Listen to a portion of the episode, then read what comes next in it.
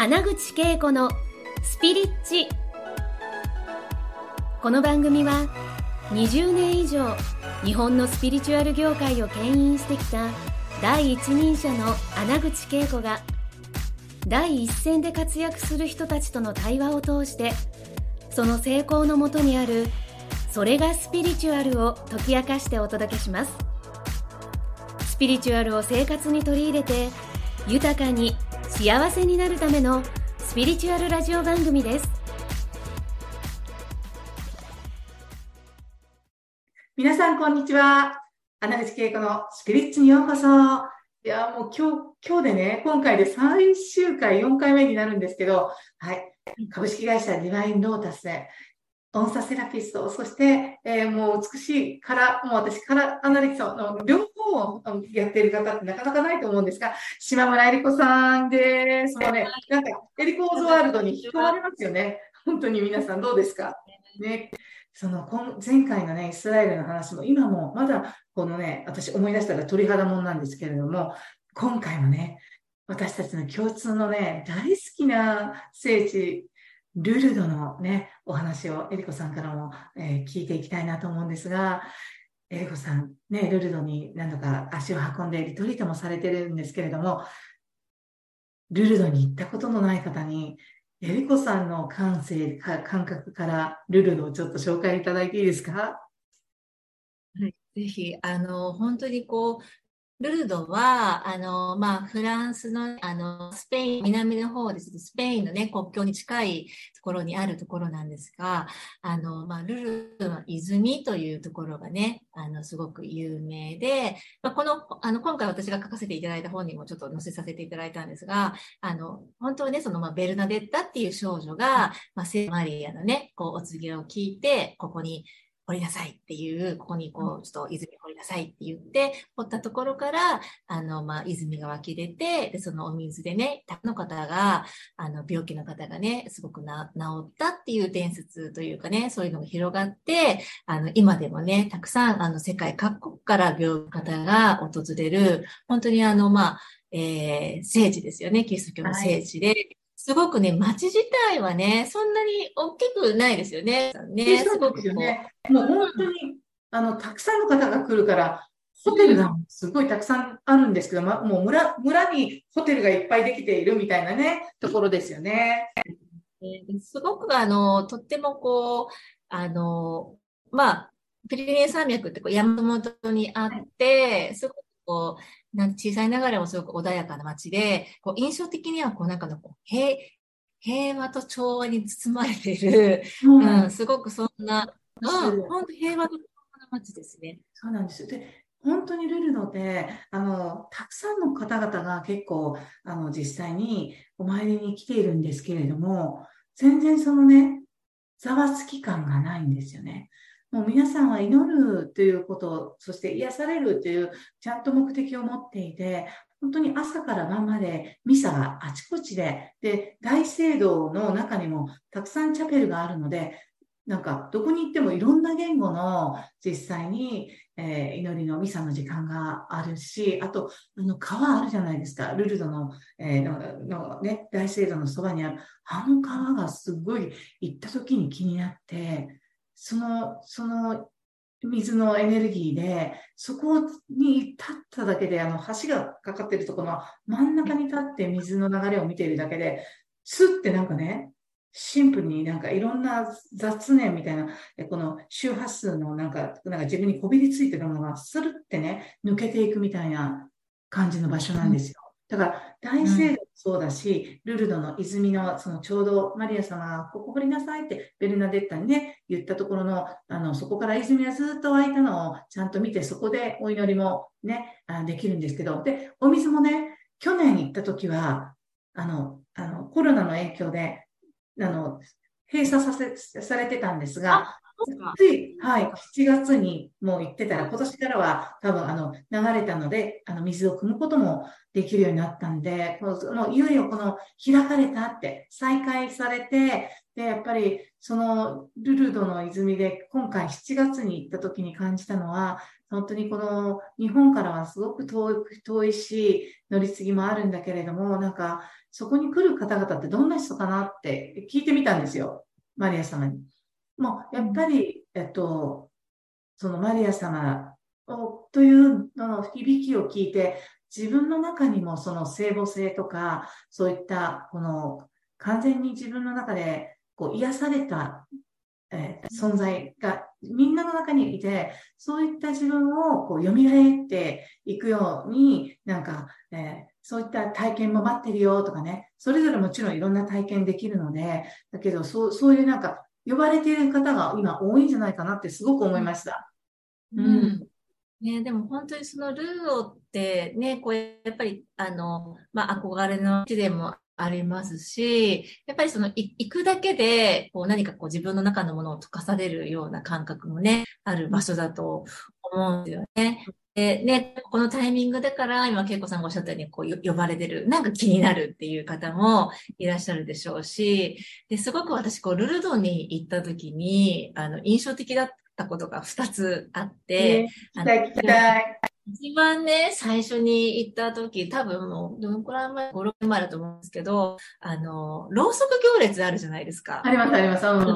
うん、あの、サントチュールの、あの、えっと、大聖堂のところで、夕方にまだ日が明るい時に、はい、あの、皆さんがこう、ろうそくを持って、こう、行列をしてね、ずっとこう、教会の周りをあの、回る儀式がね、ほぼ多分毎晩あるのかな。きっと夏とかだとあるけど、やっぱりその時ってやっぱその祈りのエネルギーにすごくやはり満ちてるので、私ね、それやってる時に、こう自分のなんかこう黒い部分とかね、はい、あ、なんかすこういうとこ意地悪だったなとか、なんかね、そういうのね、すっごいね、こう浮き彫りになったことがあったんですね。うん。で、それって、やっぱりこの、ここに来る方って、やっぱりこう純粋にいろいろ祈ってたりとか、やっぱりそういうエネルギーが満ちてるからこそ、なんかちょっとね、私の中の黒い部分が、やっぱすごく浮いてきたみたいで、あの、湧き出てくる。湧き出てくる。出してくるみたいなね。湧き出されるんですよ、すごく。そこがね、顕著に出て、あ、なんかやっぱりこういう場だからこそ、そこがこう逆にこう浮き彫りになってきて、うん、あ、なんかこう自分で、こう今までなんかこう見てみないふりしていたものが、すごく、あ、やっぱそういうとこあったわってこう、み、ある種認めるを得ない。でも認めないと手放すことができないので、うん、あ、なんかそういう広い、うん、ところを、一つそこの、あの、ルルドのね、本当のこの神聖な皆さんの祈りと、その土地のね、エネルギーで、ね、うん、に、うん、させていただいて、手放せたっていう経験が一個あったのと、あともう一つは、大聖堂で、あの、えっと、教会の中にね、多分絵があるんですよね。確かあった気がする。あるんですよね。はい。多分、でもまあ、絵とかも、あの、像もあるんですけど、多分絵があるんですけど、で、なんかその時に、あの、なんていうんですかね、こうやっぱり、その聖母マリアにこう意識を向けて、祈ったに、あの、聖母マリアがこう私こう言われた感じがしたのが、うん、あなたの中のマリアに祈りなさいって言われたんですね。そう。外にマリア様とか、ね、うん、イエス様とかではなくて、うん、あなたの中のマリアに祈りなさいってズバッてこう言われた、こう、その端的に、あの、その時はね、ちょっとそれしか受け取れなかったんですけど、はい、すごくそういう印象的で、あ、やっぱりどこまでもそこなんだって、やっぱ外に見るので、あ、やっぱりうちに見ることがすごく大事なんだっていうのをすごくね、あの体感した場所だったので、うん、印象そうですよね。なんか、それってすごくこう割と普遍的な領域で、なんか今聞いてて思い出したのが、やはりあの夜のそのね、儀式でみんなで行列して、うん、アーベアーベアベマリアって、そこみんなで歌ったりするんですけど、そうやってなんか祈りながら、本当にこう一人一人が、本当になんかね、純粋に祈りの世界に入ってるからこそ、その、今まで自分がこう、許せなかったこととか、そういった自分のことでもそうだし、対人間関係の中で、こうなんか傷ついて、あの人を絶対にっていう執着してた関係が、やっぱり私の中からも、その何度も言ってる中で、何回目か忘れたけども、その、その時に起きていた辛い人間関係のなんか、こう、痛みがですね、ぐわーって、絶対にこの一生忘れない経験だったんですけど、もう忘れて、その今だったらもう聞いちゃってるから、なんだっけ？ってすっごい一生懸命、あの、何のことですか？って聞かれたら言えないんだけど、それぐらい純粋意識に戻してくれる場所だなっていうことも私もすごく体験したのと、そして今回は、あの、私が、その、ルルドに行った大きな目的での一つは、その、ライブ配信で、その、チャペルとかで、私、あの、ドルフィンスターテンプルミステリースクールっていうのは、あの、牧師さんの免許を持っていて、アメリカの、その、えっと、祈りに、祈りのために、あの、ジャンヌ・ダルクのチャペルってあるんですよ。大聖堂の一番上の階に行ったら、えっと、えっと、セントアンナの、あの、チャペル。そして、ジャンヌ・ダルクのチャペルで、があって、そのジャンヌ・ダルクが呼んでたんですよね。ジャンヌ・ダルクというのは伝説の中で、実際にキリストとあの、実際に、あの、マグダラのマリアの血統の、えー、血を引いていて、だからこの、その、えー、実際に、えー、刑事を受けて、もうその時、絶対、あの、あの、ね、試験になること分かってても、その時フランスを導くって言ってね、まだ、あの、10代ですよね、彼女。そう、そういう刑事を受けて、この、信念を通してきた、その人のエネルギーが、こう、すごくその、そのチャペルではあって、それをなんか今年の大、みんな一人一人が愛の革命家？その愛によって、真の自分の自己革命を起こして、本来のこのエリコちゃんの本と繋がってると思うんだけれども、本当の自分に帰るんだよ。そこから外れることのない、えー、このこれからのね、地球でのね、人生を送るんだよっていうメッセージが来たから、そこでみんなにその情報をね、伝えるっていう意味でやってた時に、やっぱりすごくね、今まではもう、な、なぜそ、そ、そこに行けるかということを、あの、マリア様が教えてくれたのは、結局 言ってくれてた、内なるマリアに祈るっていうのは、あなたの純粋な無条件の愛のパワーっていうのは、あなたの内側からも、もう本当に湧き上がってきて、その無条件の愛があった時に絶対死んだよね。あなた自身の人生に、こう、持って生きるのが、あの、やってきてる。そう、そういう振動数が今やってきてるっていうことをね、言ってくれてて。だからこの、本当にだからこそ、ね、あの、この番組の前にね、なんか、来年行けたらいいねってね、あの、エリコちゃんと話してたけど、うんね、もちろんね、今ね、いろんなね、えっと、状況の中で、えー、変化もあると思うけれども、なんか、そういう皆さんがそれぞれの、なんかこう、えー、自分を本当に、本当の自分を思い出してね、行く旅の中で、ぱりこの、ルルドは外せないですよね。ルルドの。ル本当にあの、おすすめしたいところですね。はい、本当に、あの、ぜひ行っていただきたい、あの、興味ある方ね、ぜひ、あの、触れていただきたい、あの、土地ですね。そうですよね。だからこの、本当にまだまだいろんなね、あの、情報があって、もう一つね、それで私は、あの、エリコちゃんとシェアしたいなと思ったのは、その、ルルドを経由して、あの、あの、エルカミーノ、カミーノの道ですね。あの、えー、巡礼、スペインのね、えー、巡礼の、あの、すごい長い時間歩いて、巡礼しながら祈りながらね、あの、歩くところ、ルルドにはあって、そこをあある時、もう十数年前のリトリートメンバーで、この日はなんかみんなでこのね、えカミーノの道の一部だけだけども、一緒に今回はルルドの旅だったから、カミーノには行けないけど、カミーノに行く思いで、一緒に、あの、歩く、祈り、歩いて祈ることをしないって言って歩いていったんですね。この道のがどこの、どの方、どこに繋がってるかも分からなくても一緒に、えー、歩こうね、今日一日だって。歩いて、その、どこにたどり着くかも分からなくてもみんながイエスって言った時には、やっぱり待ってた場所があったんですね。その場所が小さな修道女たちが、あの、小さなチャペルで修道女だけで、えこの暮らしている場所にたどり着いて、え、このチャペルって私たちはどこかから入れるのかなって、まだもちろん初めて行ったところなので、どうだろうちょっとまだその先を歩いていったら入り口あるかもねって言ったら、ちっちゃな入り口があって、そこを入っていくと、その一般の人がえー、その村の人たちが、ね、そうやってこうやって神の歩く人たちが祈る場所が用意されてて、そこでみんなで瞑想して祈ってね。で、そこは本当に、あの、その空間は、こう、何もなくて、本当にシンプルに、素の自分のままで、どうぞ、みたいな。だからそこではなんかスルーってこの、本当に音もなんかほとんど周波数もないぐらい神聖な、神聖すぎて何もないみたいな。でも、その一人一人がそういう瞑想に、と祈りのね、世界に入れて帰ってきた。そうやって、旅の中にはこうやってリトリートの中っていうのは予定外のサプライズがね、待ってると思うんですよ。だから私、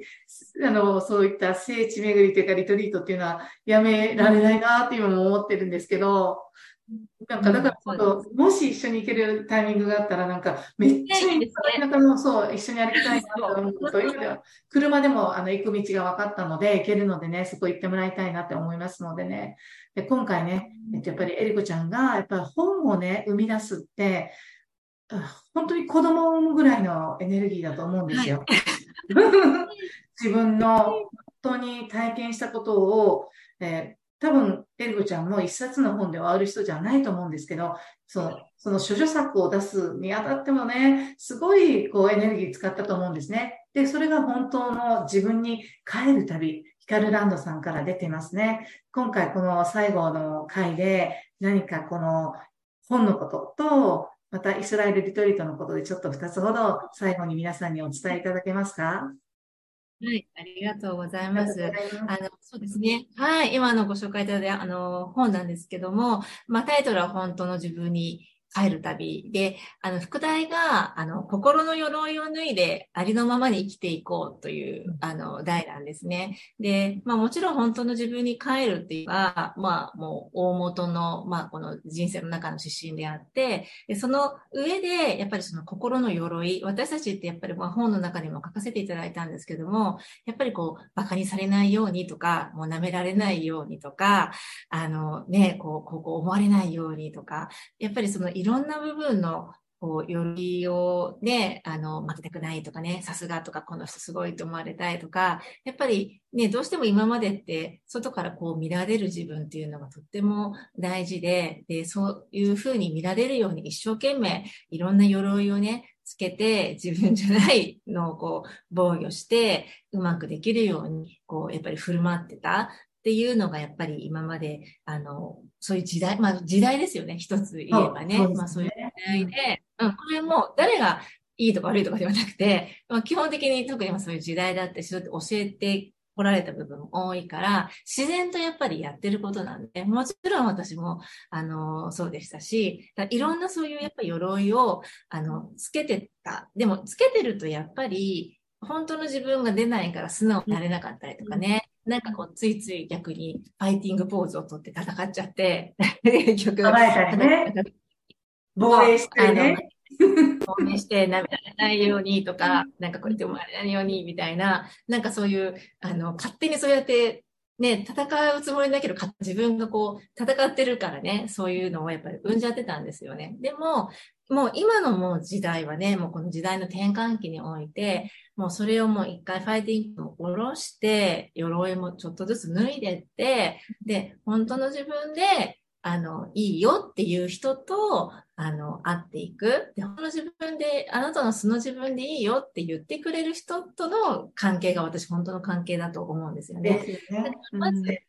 まずそれをするには、自分が脱がないと相手ももちろん脱げないし、だからまず自分から脱いでって、で、そういう周波数を伝播していって、一番大事なのは自分がやっぱ楽になることなので、うん。だからまずそのま心のね、本当の自分に、あ、心の夜脱いでね、あのまま生きて、本当の自分に、えー、帰っていこうねっていうのを、あの、ちょっといろいろまとめさせていただいた本なので、あ、なんかちょっとあ興味があるわっていう方は、手に取っていただけたらすごく嬉しいですし、あと、まあ、イスラエルのリトリートですね。なんとなくイスラエルでちょっとね、あの、紛争地域とか、ちょっと怖いイメージ持ってる方もいらっしゃるとは思うんですけども、ただすごくイスラエルはやっぱ本当に入ってしまえば、実は平和な国なんですね。特にね、トランスリストに関しては、あの、親日方親日家の方も多いですし、そういった部分のね、危険性はやっぱりないんですね。で、あとやっぱりすごく結構場所的には本当にこう、